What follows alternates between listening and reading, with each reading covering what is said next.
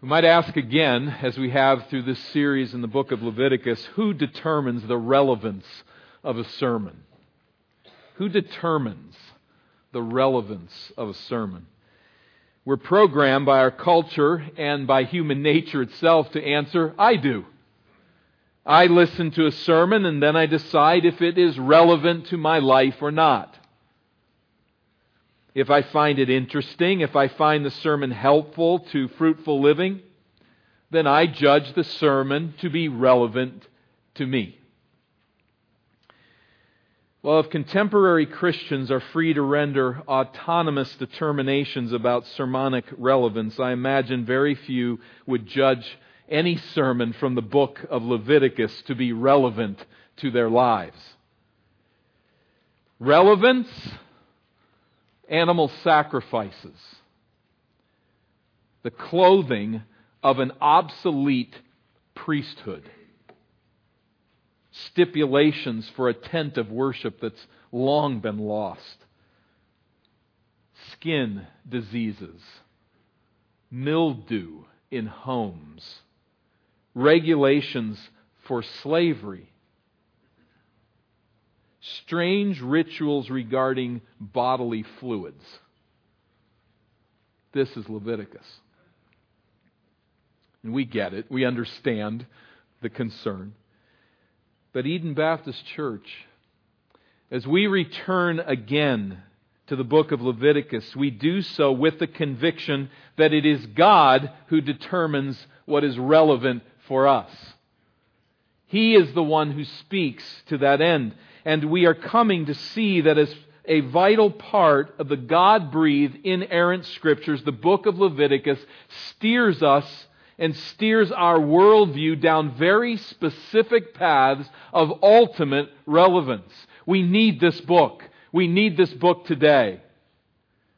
God employs the drama of Israel's ritual worship to press us to see God a certain way, to see humanity a certain way, to embrace a certain worldview, and to seek God's face a certain way.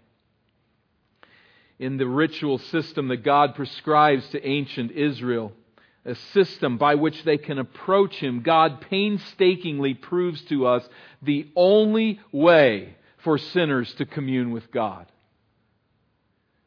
There is profound and life giving relevance in this drama if we will permit God to define relevance for us. And indeed, we must. It is the only safe way. So, we came as we started this series to the end of the book of Exodus, remembering that the book ends with God's glorious presence filling the tabernacle there at the end of that book. But the question is left ringing in our ears. It just stands there before us. How can this place where God now dwells become the place of meeting with Him? That question is not answered by the book of Exodus, and it merges right into then the book of Leviticus, which answers it in painstaking detail. How can we meet with God as sinners? It starts right away with sacrifice. Sacrifice and moves then, and we've made our way through the book to this place, secondly, of priesthood. Sacrifice. An animal is substituted in the place of the sinner who deserves to die, eh, but the animal, chosen carefully, is killed instead of the sinner so as to atone for sin before a holy God. And a priesthood, secondly, is necessary to help us navigate how to approach God in this sacrificial system and live to tell about it. That we not step over some boundary that we don't understand, that we fail to sacrifice the animal properly. A priesthood mediates between the sinner and God. This all we learn in Leviticus chapter 6 and 7, God prescribes specific animal sacrifices that the priests are to offer for the cleansing of God's people. But if you remember, it's been a couple of weeks since we've been in Leviticus, but if you remember back to chapter 7, there's nothing actually offered. These are, it's a point of discussion. These are the sacrifices, but there's not actually a sacrifice that's given. We come now to chapter 8, and I invite you there to Leviticus chapter 8, to the consecration of the priests who are de- designated by God to help Israel offer those sacrifices in careful compliance with God's law. We'll consider the relevance of the drama that plays out here in chapters 8 and 9 along the way. But we start here in chapter 8 with the consecration of Israel's priest to the Lord's service. The consecration of the priest now takes place here in chapter 8. It starts with collecting and assembling as the pieces are brought together here in verse 1 of Leviticus 8. The Lord spoke to Moses, saying, Take Aaron and his sons with him, and the garments, and the anointing oil, and the bull of the sin offering, and the two rams, and the basket of unleavened bread. Get all these things together, and assemble all the congregation at the entrance of the tent of meeting. So these ritual artifacts are brought together, and the service of priestly consecration begins by getting them together, and it will be explained. In fact, it is has been explained in Exodus 29. You remember again that, that unique point, I'll just hit on it lightly again. But the Pentateuch, the first five books of Moses, were meant to be read together. So you get all of the information in Exodus 29, but now it comes back to that point, and here they actually follow through. So Moses is here called to execute the instructions of Exodus 29, consecrating the priests so that they may mediate between God and Israel, helping them fulfill the ritual requirements of approaching God. His glory has descended to this tabernacle.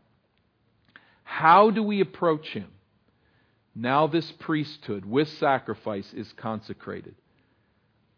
What does Moses do in light of God's command? Verses 1 through 3. Verse 4, his response Moses did as the Lord commanded him, and the congregation was assembled at the entrance of the tent of meeting. The congregation, not meaning the several million Israelites at this small ta- tabernacle, but rather the elders representing Israel are there assembled around the tent. This is an artist's depiction, obviously, but just giving us a sense of Israel out there around Mount Sinai, assembled around the tent, and now the elders representing them gathering at the entrance, probably to the, to the, the outside uh, tent. Now, you notice here this simple phrase which can miss us. Moses did as the Lord commanded him. Watch as we work through these chapters how often that's repeated. And what we find here is a principle of interpretation of repetition, verbal repetition signaling significance. There's not bolded text, there's not even spaces in the Hebrew Bible between words. There's not italics, there's not parentheses, there's none of those things available to Moses. One way that the Hebrew Bible draws our attention to significance is to repeat. Maybe working your way through Exodus, you ran into this once upon a time and you saw all of the instructions about the tabernacle, all of its furniture, all of its fences and its coverings, and all of the stuff is explained to you in the text of Exodus. God commands these things to be brought together. What comes next in the text? And Moses did all of that. But it doesn't just say Moses obeyed, it says it goes through all of the same things again. And it seems so repetitive to us. But what the author is doing, what Moses is doing here is saying, get this. This is important. And the fact that Moses obeys God is extremely important contextually, chronologically, but is also drawn in the text. I'll say little more on that, but notice it as we go through. He obeys the Lord, assembles the people and these artifacts. Now, in verses 5 through 13, we find the ritual consecration of Aaron, of Aaron's sons, and the tent of meeting itself. Verse 5 Moses obeys says to the congregation, This is the thing that the Lord has commanded to be done. Verse 6. Aaron and his sons are washed. Moses brings Aaron and his sons, washes them with water. This is symbolic of spiritual cleansing. The priests who are here going to mediate between a sinful people and a holy God themselves must be cleansed. And they are cleansed first with a ritual bath. Then they are clothed with holy vestments. Verse 7. And, and he put the coat on him. Moses puts the coat on Aaron. And by the way, coat is an unfortunate translation. It's a tunic, a linen undergarment that would be a robe like, but would be against the skin. So something of an undergarment, a comfortable garment. He puts that on, then ties the sash around his waist, and clothed him with the robe, and put an ephod on him, and tied the skillfully woven band of the ephod around him, binding it to him with the band. There's a breastplate of sorts that is there. And he placed the breastpiece on him over this, and in the breastpiece he put the Urim and the Thummim, and he set the turban on his head, and on the turban in front he set the golden plate, the holy crown, as the Lord commanded Moses. Now, these aren't photographs, of course, but we have here maybe something of what it may have looked like, a turban here on this graphic, and you see the plate, Kadosh la Yahweh, Yahweh, that is holy to the Lord. Reading from right to left, holy to the Lord. If there was any question, this priest is dedicated to Yahweh, to the Lord. He is set aside in his service to the Lord. The robe, think not bathrobe, but poncho type, a hole in it, just thrown over the shoulders. And this ephod with the breastpiece there on the, on the chest, bearing the 12 tribes of Israel in representative form in this, it, with these jewels on the, on the chest of the high priest. Somewhere in there is stored in some way, probably in some type of a pouch, the Urim and the Thummim. What on earth is that? We really don't know. It means literally the lights and perfections. But since no one knows what that means, they just use the Hebrew word Urim and Thummim, both plural nouns. We can no longer identify exactly what they were, but somehow it functioned to determine the will of God. Something perhaps like dice. Do you want us to go here? And the answer would come back yes. Do you want us to bring this? And the answer would come back no. That type of thing. This was all lost with the exile. We don't any longer know what is there, and perhaps that's good, lest we try to copy it uh, whatever it is, the priest is thus fitted to minister to the Israelites.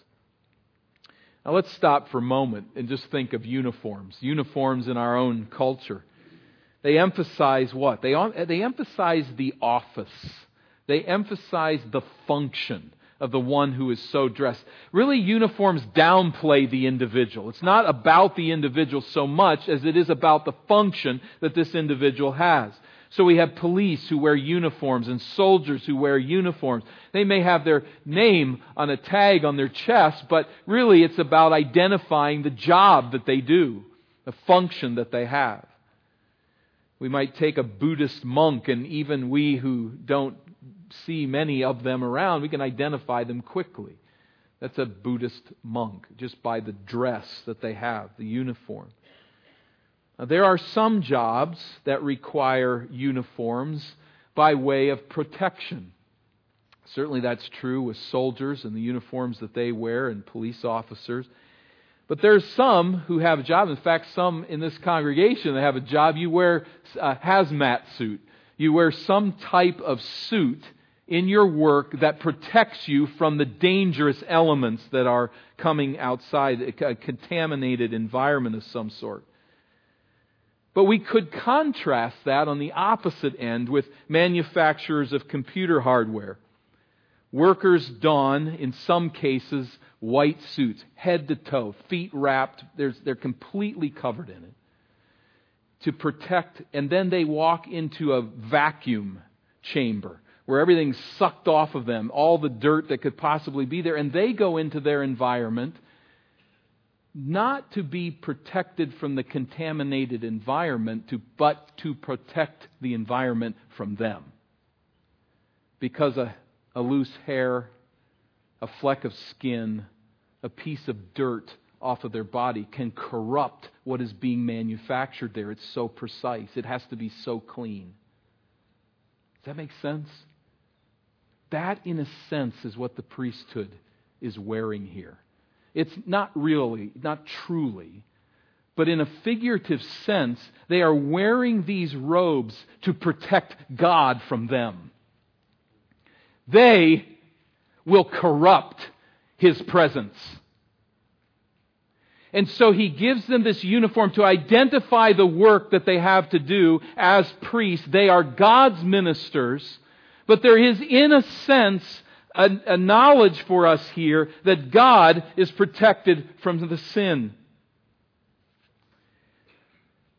God requires certain preparations to protect His utter holiness from the contamination of sinners. So the one who comes into the presence of God must be dressed in this unique way, and the rest of Israel is not even permitted in the area.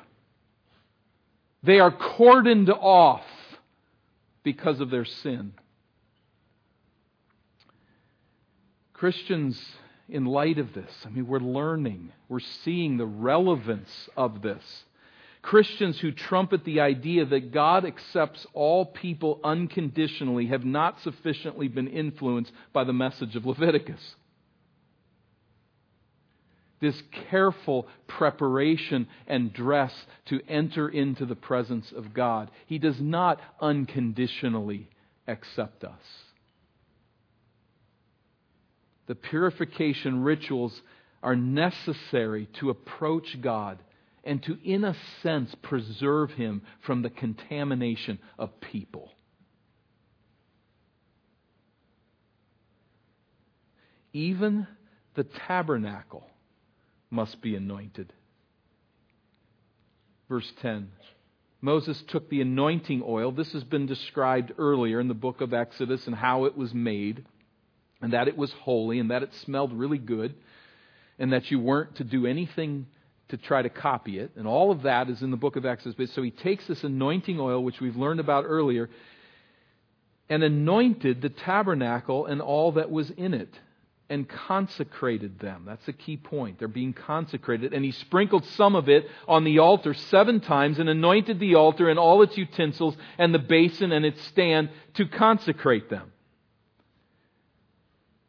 So symbolically, the, the tabernacle where God is worshiped is consecrated for this use and for this approach on the part of the priests.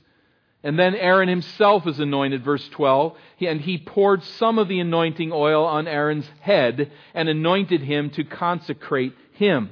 The pungent oil runs down Aaron's head and drips into his beard, the psalmist tells us. The man is being consecrated. This man is being consecrated. That is amazing think of it in context. We put this together chronologically as well as we can structure it. Exodus 29 is first. Get the priest ready this way. This is the ritual. This is the consecration that will allow the priesthood into my presence. You know what comes next chronologically? Exodus 32.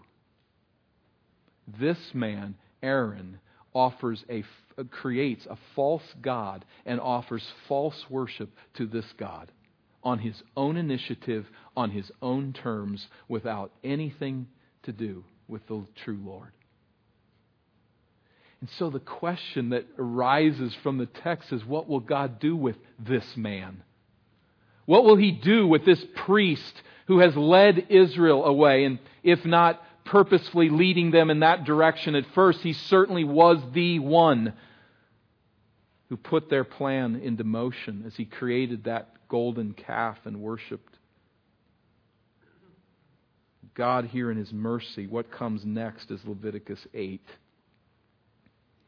So these are words that drip with the mercy of God. Moses brought, put oil on Aaron's head and anointed him to consecrate him. The man who had committed egregious sin against God in the orgy of Exodus 32 now emits the aroma of God's grace. How humbled Aaron must have been as he stood dripping with the mercies of a holy God. Likewise, his sons are clothed.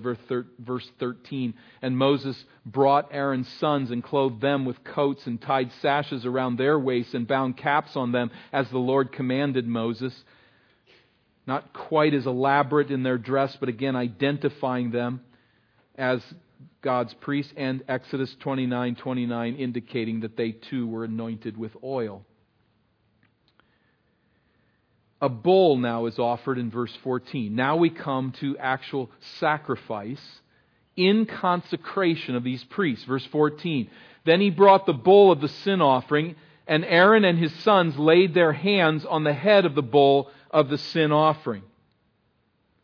And he killed it, and Moses took the blood. I think he there is Aaron, not Moses Aaron killed it, and Moses took the blood and with his finger put it on the horns of the altar around it, and purified the altar, and poured out the blood at the base of the altar, and consecrated it to make atonement for it. And he took all of the fat that was on the entrails, and the long lobe of the liver, and the two kidneys with their fat, and Moses burned them on the altar. But the bull and its skin and its flesh and its dung he burned up with fire outside the camp, as the Lord commanded Moses. Not doing this on his own, but following the Lord's initiative and the Lord's instructions, he consecrates the priesthood through sacrifice. Whose hands are going on the offering? It's Aaron's hands. It's the Aaronic priesthood who is now identifying with this animal of sacrifice. That was what typically the people would be doing, but here Aaron and the priests are doing it. And then, verse 18, he presented the, lamb, the ram of the burnt offering, and Aaron and his sons laid their hands on the head of the ram. And he, Aaron, killed it, and Moses threw the blood against the sides of the altar. He cut the ram into pieces, and Moses burned the head and the pieces and the fat. He washed the entrails and the legs with water, and Moses burned the whole ram on the altar. It was a burnt offering with a pleasing aroma, a food offering for the Lord, as the Lord commanded Moses. Completely consumed in absolute dedication. Put yourself in the time frame. Think of the length Think of the blood. Think of the smells. Think of all of the poignancy of the ceremony.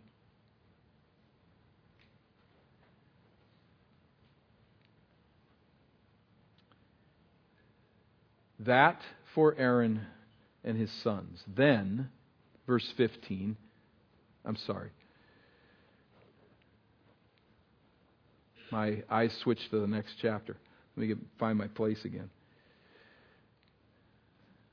The first ram is offered in sacrifice through verse 21. Now the second ram and grain offering follow in verse 22. Then he presented the other ram, the ram of ordination, and Aaron and his sons laid their hands on the head of the ram, and he killed it. And Moses took some of its blood and put it on the lobe of Aaron's right ear, and on the thumb of his right hand, and on the big toe of his right foot.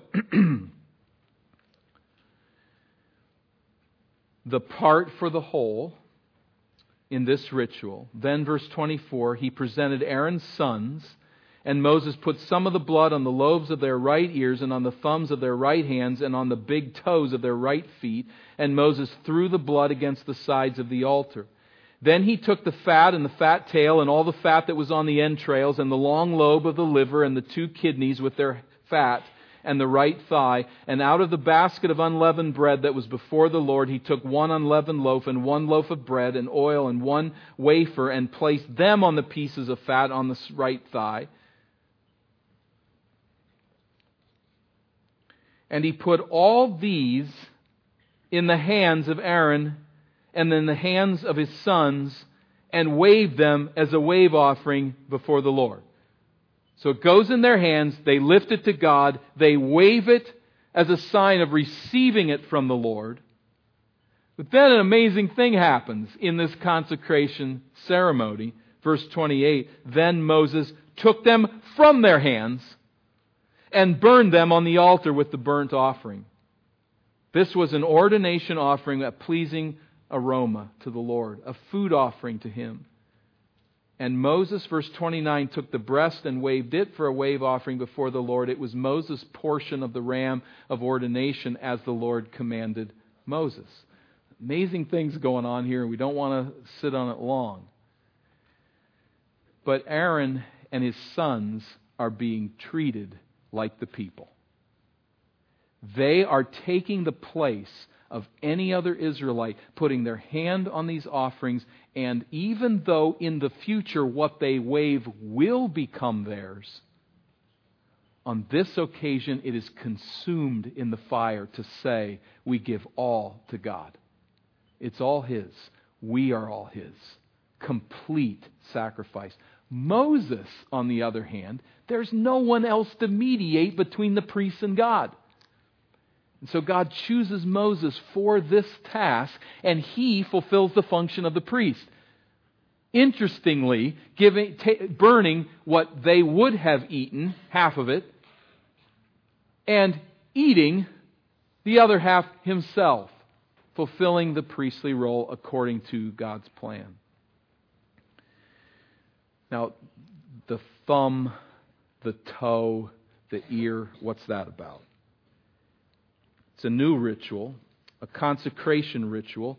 We see it again in other places, but it's rare. The symbolism seems to say that the priest was to devote himself to hearing and obeying God's word. The part for the whole, the ear is touched, speaking of the hearing. He's to hear God's word. His thumb, a part for the whole, his hands are to be found devotedly carrying out God's will in deed and he was to have feet anxious to walk in the ways of the Lord. It's total consecration to God's will.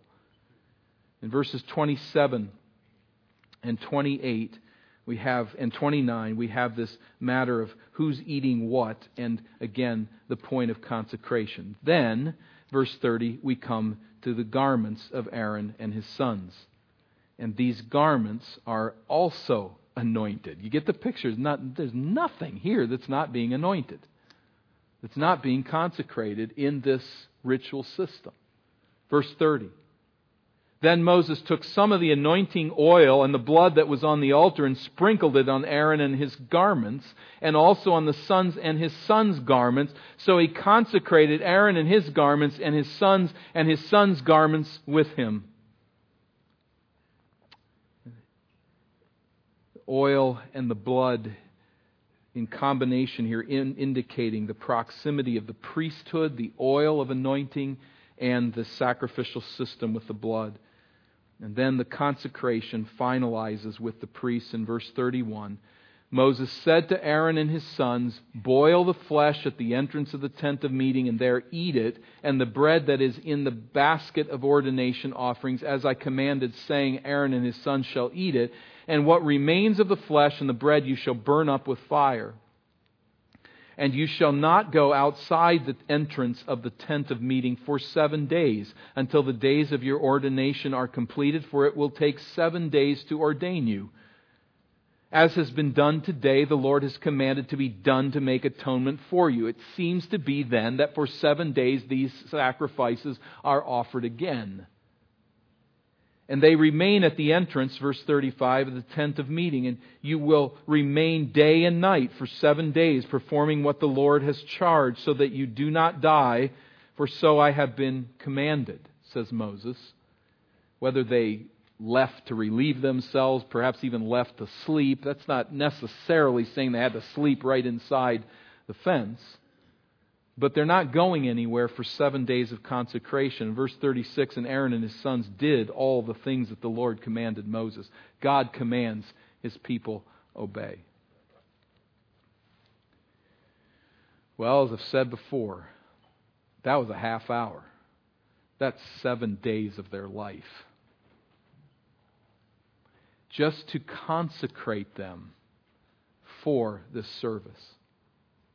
We come then in chapter 9 to the inauguration of the ritual service by Israel's priests. So we've looked at the consecration of Israel's priests to the Lord's service and now the inauguration of that ritual service by the priests.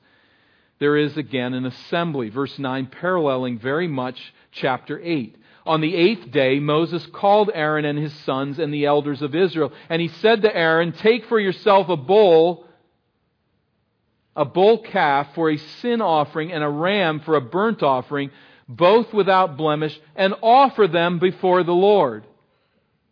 Verse 3 And say to the people of Israel, Take a male goat for a sin offering, and a calf and a lamb, both a year old without blemish, for a burnt offering, and an ox and a ram for peace offerings to sacrifice before the Lord, and a grain offering mixed with oil, for today the Lord will appear to you. Now, what stands out to you there? There's a couple of things that certainly would have stood out to them. After seven days of all of these sacrifices and all of this consecration, Moses calls Aaron and says, We're going to sacrifice some more. The other thing that clearly stands out is this phrase at the end of verse 4 that the Lord will appear to you. The Lord will appear to you. It's working. The tent of meeting is a place where a meeting is actually going to happen. So God instructs Moses in chapter 8. He obeys by consecrating Aaron and his sons as priests. Now in chapter 9, Moses instructs Aaron to offer various types of sacrifices for the people. So on this eighth day, that is after the seven days of consecration, he offers this sacrifice. We notice in verse 2 the emphasis also on the fact that he is to take for himself a bull calf for a sin offering and a burnt offering, both without blemish, and offer them before the Lord.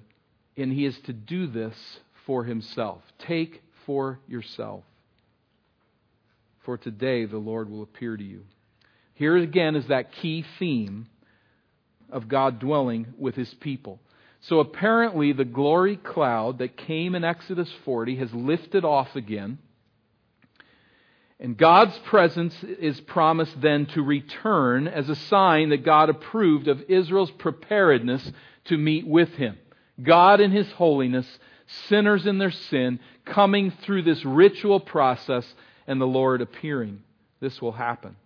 Verse 5 And they brought what Moses commanded in front of the tent of meeting, and all the congregation drew near and stood before the Lord. And Moses said, This is the thing that the Lord commanded you to do, that the glory of the Lord may appear to you. There it is again. The Lord will appear, that the glory of the Lord will appear through your obedience. Verse 7 Then Moses said to Aaron, Draw near to the altar and offer your sin offering and your burnt offering, and make atonement for yourself and for the people, and bring the offering of the people and make atonement for them as the Lord has commanded. So Aaron offers the sacrifices. Verse 8 Aaron drew near to the altar, and he killed the calf of the sin offering, which was for whom? For himself. And the sons of Aaron presented the blood to him, and he dipped his finger in the blood and put it on the horns of the altar and poured out the blood at the base of the altar. But the fat and the kidneys and the long lobe of the liver from the sin offering he burned on the altar, as the Lord commanded Moses. The flesh and the skin is burned up, and the fire outside the camp. He burned up these outside the camp according to the ritual. So for himself a sacrifice is offered. Then burnt offerings for Aaron's sons. Verse 12. And he killed the burnt offering, and Aaron's sons handed him the blood, and he threw it against the sides of the altar, and they handed the blood offering to him piece by piece, and he burned them on the altar. And he washed the entrails and the legs and burned them with the burnt offering on the altar. So there's sacrifices piling up here on the altar that are being burned over time. Sin, burnt grain, and peace offerings now are offered for the people. Verse 15, he presented the people's offering and took the goat of the sin offering that was for the people and killed it and offered it as a sin offering like the first one. Verse 16.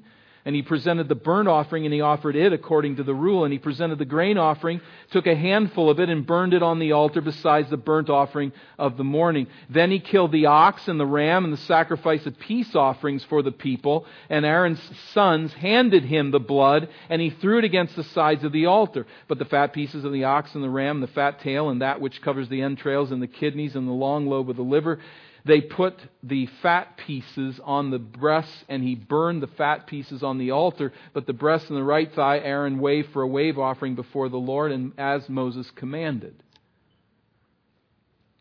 And now the blessings consecration, inauguration of the sacrificial system, and now the blessing. Verse 22. Then Aaron lifted up his hands toward the people and blessed them.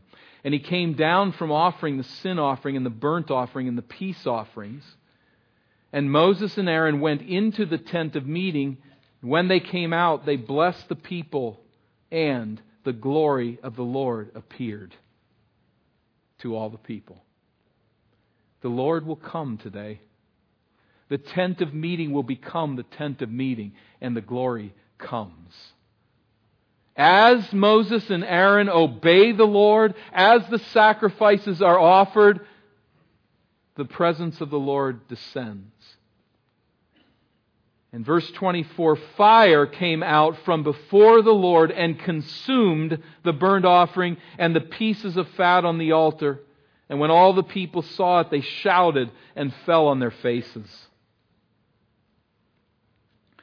So the sacrifices are ascending in flame to God, rising before Him as a sweet smelling aroma, as sinners are forgiven through atonement. This altar is the portal of fellowship with God for His people in this era. But now God comes down to His people and the picture then is of the sacrifices smoldering on the altar. It would have taken a long time for them to burn up. But God, in a flash, consumes the sacrifices, indicating His approval. And why do the people fall down in response? If you don't know, you're not with me. Get in the scene. You see these pieces fire uh, uh, burning up on the altar, and suddenly there is fire that comes out from the presence of God and consumes them in a flash. They hit the ground just like you'd hit the ground if you're walking outside here today and somebody started shooting a gun. It's fear. It's certainly also worship. And sometimes the word that's used here of them falling down is of joyful worship. Whatever the case here, whatever their terror, or rejoicing, they are worshiping God. And that says so much. They hit the ground because they sense that the fire of God that consumes the sacrificial offerings in the place of sinners could just as well have consumed them. But seeing God's provision and now his protection, they worship. This is steering us a certain way. It's saying to us to remember and to understand that the whole point of the ritual system is worship, not the ritual. The key is not the ritual, but to dwell in the presence of God. This is where we must fear for some that take the Christian name gathering with them, seeing their church services. It's all about the ritual. And there's some high drama in the ritual, and there's some beauty in the ritual that can be found. But it's all about participating in the ritual and finding my comfort in that. The end is not the ritual, the end is the presence of God. And it can be high church ritual, it can be low church ritual. There are some that are in love with worship. We need to be in love with the God that we worship. And so, in the reading of Scripture, in the giving of our gifts, in the singing of our praises, they are not an end to themselves. It's God that we worship, it's He that we seek, His presence. Who are these people with faces on the ground? Who do you see them to be? Are they proud? Are they self righteous? Do they have a clean moral record? This is the Exodus 32 people who not long before were worshiping a false God of their own making, but now they see in this consuming fire that breaks out from God the true and living God, and they worship Him. They are people who bring nothing to the equation. They are thoroughly humbled by grace. What does this drama teach us? I, I believe, I'm absolutely convinced, and it's the only reason, really, well, it's one, but a main reason for the courage to take us through this book. And it takes some courage. Because it's not easy stuff for us in our setting. We're so removed from it. But I believe as we let this sink in, it steers our thoughts. It points us a certain way. It forces us to think along certain lines if we'll let it do so. What is the relevance to us? Let the truth of the drama soak in. And as it soaks in and as you grab what's really happening here, it's pointing us down certain lines that will not allow us to escape. I thought about putting these points on a slide for you, but I'm going to ask that you just don't even worry about the points. I'm going to enumerate them so that you know this ends somewhere before 2:30 this afternoon. We're going to move through it fairly quickly. So hold on.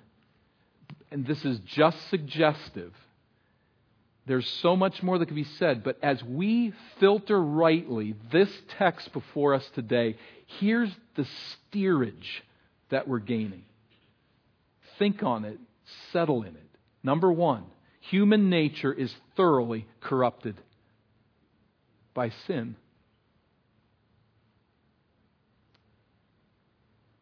We are unqualified and incapable in our own strength to commune with a holy God. We are all contaminated by nature and by acts of moral rebellion against a holy God. We see that here. There's no way to soften it. This narrative before us will not permit it. The concept of God's unconditional acceptance of all people simply because they are made in his image. It's destroyed by Leviticus 8 and 9. They put on their uniforms not to be protected, but to protect the holiness of God. They're that corrupt. We are that corrupt. And churches who pride themselves on preaching relevant sermons and then fail to mention sin, in light of this book, are not very relevant at all. They may be entertaining, they may be interesting, but they're not relevant. Parents who are raising children in their home without moral law Everything is just suggestion. Everything is affirmation. I don't know that they've been influenced by the text we've stood in today. I don't think our task is to belittle and depress children with their sinfulness by any means nor is it to constantly be speaking and leading and directing them in a way that never brings to their attention, I'm a sinner. What will such children ever sense with respect to their need for grace? I don't need grace if I don't realize I'm a sinner. We have generations of children growing up that are never brought to see that they are separated by their sin from a holy God. This steers us this way to say sin is serious. It's not to be dismissed, it's not a small thing. Think of the ritual just to prepare sinners to stand in the presence of God through a representative. Secondly, God is a holy God who does not tolerate sin and who must display the glory of his name by judging sin. There's no other way. We can't look at this text and say, well, it could have been written a different way. That was one person's opinion. This isn't anybody's opinion. This is God's nature. Thirdly, so there's only one way then, only one way to stand before a holy God. God's fire of judgment against sin must consume a sacrifice that dies in your place or it'll consume you. There's no other option here. This text steers us down to that line. Number four, in His love and mercy, God provides a way for sinners to be forgiven and to commune with Him by means of a substitutionary sacrifice administered by a consecrated priesthood. This we're being steered to understand. To see in no uncertain terms the necessity of this sacrifice in our place and of a consecrated priesthood to present us to God. Number five, the way of access to God is initiated and designed by God and is effectual only on His terms. Moses and Aaron and the priests were not commended for their moral rectitude. They are commended for careful obedience to God's directives. This is the only way of blessing. Not inventing things ourselves, not being good boys and girls on our terms. The only way forward is to hear the voice of the Lord. We're steered that way. We're pressed down those lines. Number five, this ritual drama that painstakingly brings sinners into the presence of God is temporary and incomplete, pointing us inexorably to Jesus Christ, the high priest of a superior order who fulfilled the sacrificial system. We see this in the text. It's not explicit. Where do we see it? We see it in sacrifice after sacrifice after sacrifice. And this is what the author of Hebrews so clearly sees, draws our attention to it, even beginning in chapter 5 and carrying on through several chapters. This author sees this connection. He starts that section with Christ the great high priest in 414 and in chapter 5 says for every high priest chosen from among men is appointed to act on behalf of men in relation to God to offer gifts and sacrifices for sins he can deal gently with the ignorant and the wayward, since he himself is beset with weakness. Because of this, he is obligated to offer sacrifice for his own sins, just as he does for those of the people. And no one takes this honor for himself, but only when called by God, just as Aaron was. No, you don't go rushing into the presence of God. And these sacrifices are offered for the sin of the priest as well. So also Christ did not exalt himself to be made a high priest. Even Jesus didn't go rushing into that on his own. But he was appointed. This is what we're learning in Leviticus. God appoints. He appoints his priests. It's not whoever's the best, whoever has the most money, whoever has the most influence. God appoints them. Even the Son was appointed. Saying, You are my son, today I have begotten you, as he says also in another place, You are a priest forever after the order of Melchizedek. What we're seeing then is in the incompleteness of the system. There are sinful priests. They cannot fully complete this function because they themselves are sinful and the sacrifices are themselves incomplete because they must be offered again and again. But all of this saying, it, it, it creates a thirst for a priesthood that operates in perfection. It creates a thirst for a final sacrifice that fulfills all sacrifices. That thirst is there as we see the Israelites offering animal after animal, day after day and indeed then points us to the great high priest, Jesus Christ. He has, says the author of Hebrews in chapter 7, as we read earlier, no need, like those high priests, to offer sacrifices daily, first for his own sins and then for those of the people, since he did this once for all when he offered up himself. This he did once for all. All of this pointing us to this priest.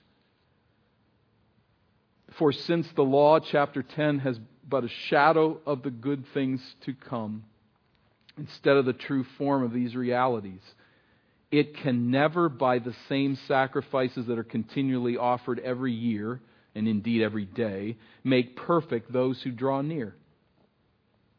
Otherwise, would they not have ceased to be offered, since the worshippers, having once been cleansed, would no longer have any con- consciousness of sins? It wouldn't have to keep going on if there wasn't continual sin and continual guilt. But in these sacrifices, there is a reminder of sins every year, for it is impossible for the blood of bulls and goats to take away sins. But this priest, Jesus Christ, came to do the will of God, chapter 10, and to be that final sacrifice. I know people entering here say that well, this sacrificial system, you, you say it proves Christ's priesthood. It proves Christ as the final sacrifice. But there were sacrifices going on by all kinds of other religions all around Israel. They're just doing what everybody around them is doing, offering sacrifice. That's a yes and a no. Yes, on the one hand, of course. The very first people on the planet were introduced to sacrifice by God. Everyone born from those two people and from that first family, which we see offering as early as Genesis 4 with Cain and Abel. Of course, the knowledge of sacrifice was passed on to others, and of course, in their sinfulness, the concept would be corrupted. That's to be understood. But there's another sense in which that's not true at all. No system like this system made sacrifice such a dominant part of life. No system had so many layers of ritual consecration to a holy God. You appeased the gods of the nations. This God you're not appeasing. This God is welcoming you in through sacrifice in his pristine holiness. That is unique. And so we are taught this is the only way forward. But the system, as we see it here in Leviticus, is incomplete, intending to point us to Jesus as the final priest and the final sacrifice who fulfills all of this system perfectly. Let me say, just with one last point, the goal of God's provision of salvation then in Christ is worship, not ritual. This guides us that way. When our great high priest delivers us from the penalty and the bondage of sin, we respond with holy lives in communion with him. So he's steering us in a certain way of understanding. We might say it this way. One, God initiates the free gift of atonement. God initiates the free gift of atonement according to his plan. Then we obey in repentant faith. He acts, we respond in obedient faith, and then thirdly, God rewards us with the fellowship of His presence and with His blessings, which will come later in the book of Leviticus. But here, indeed, the fellowship of His presence. That's how we relate to God, just that way. He initiates, He atones for sin. We then respond in repentant faith, and in the end are rewarded in that obedience. Not because we are obedient, but one unto the path of obedience by the sacrifice of Christ, we are called to a life of obedience that is rewarded ultimately with the blessing of God. He's got us all right there. Right here in these chapters, He's steering us to house justification, sanctification, and glorification work. And we don't even get it. In fact, we look at Leviticus 8 and 9 and go, that has got nothing to do with me. It's got everything to do with us. He's pointing us where we need to go. And all religions in this world outside of Christ go in the opposite direction. It's not justification, sanctification, glorification. It's always sanctification first. I get myself holy. I make myself pleasing to God. And then He will justify me because I'm a pretty good person. In one way or another, the religions of this world, the false religions of this world, are looking at it in that order. I do. J.D. Crowley said, I do, and then I get. But in God's economy, as we are steered to see here, we get first, and then we do. We act in obedience on what He has initiated. The atoning sacrifice is His provision. And then, in obedience to that, we walk in fellowship with the living God who pours out His blessing and His grace upon us. Get that order right. We're steered here, we're helped, obviously, much more pointedly in the New Testament. But we've got to get that order right. And I may well indeed speak to some here in this congregation today. You're striving to be a better person. You're striving to make yourself approved unto God by what you do by who you believe you are becoming, that God would somehow look upon you and like what he sees. Let me assure you, on the authority of this text before us and the entire Bible, God doesn't like what he sees and he's never going to. Not on those terms.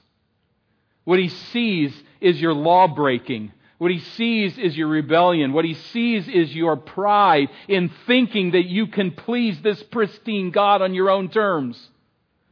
That's Exodus 32. That's the golden calf. That's the pride that separates us from God. Get that.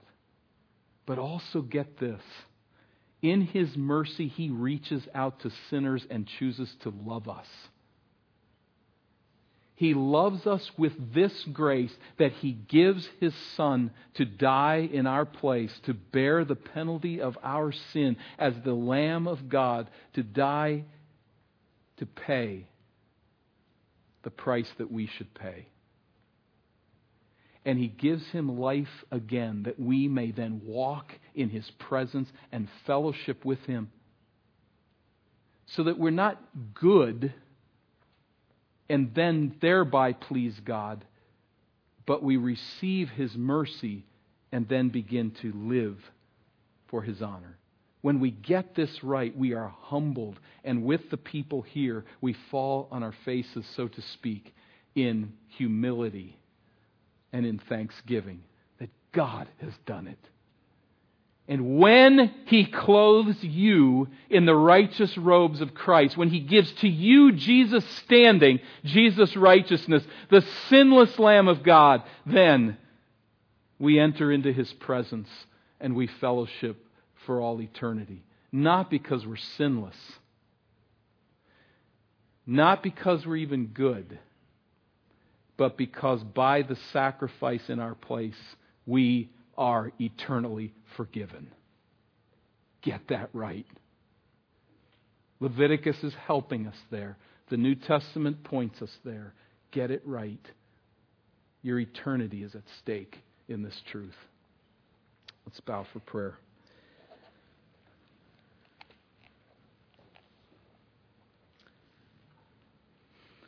Lord, we pause in this moment to thank you for what you've accomplished for us in Christ. We pause humbled, repentant, and pleading in behalf of those who have not received that grace through faith. Answer the cry of our heart for them and for us. May we worship in spirit and in truth. Through Jesus we pray.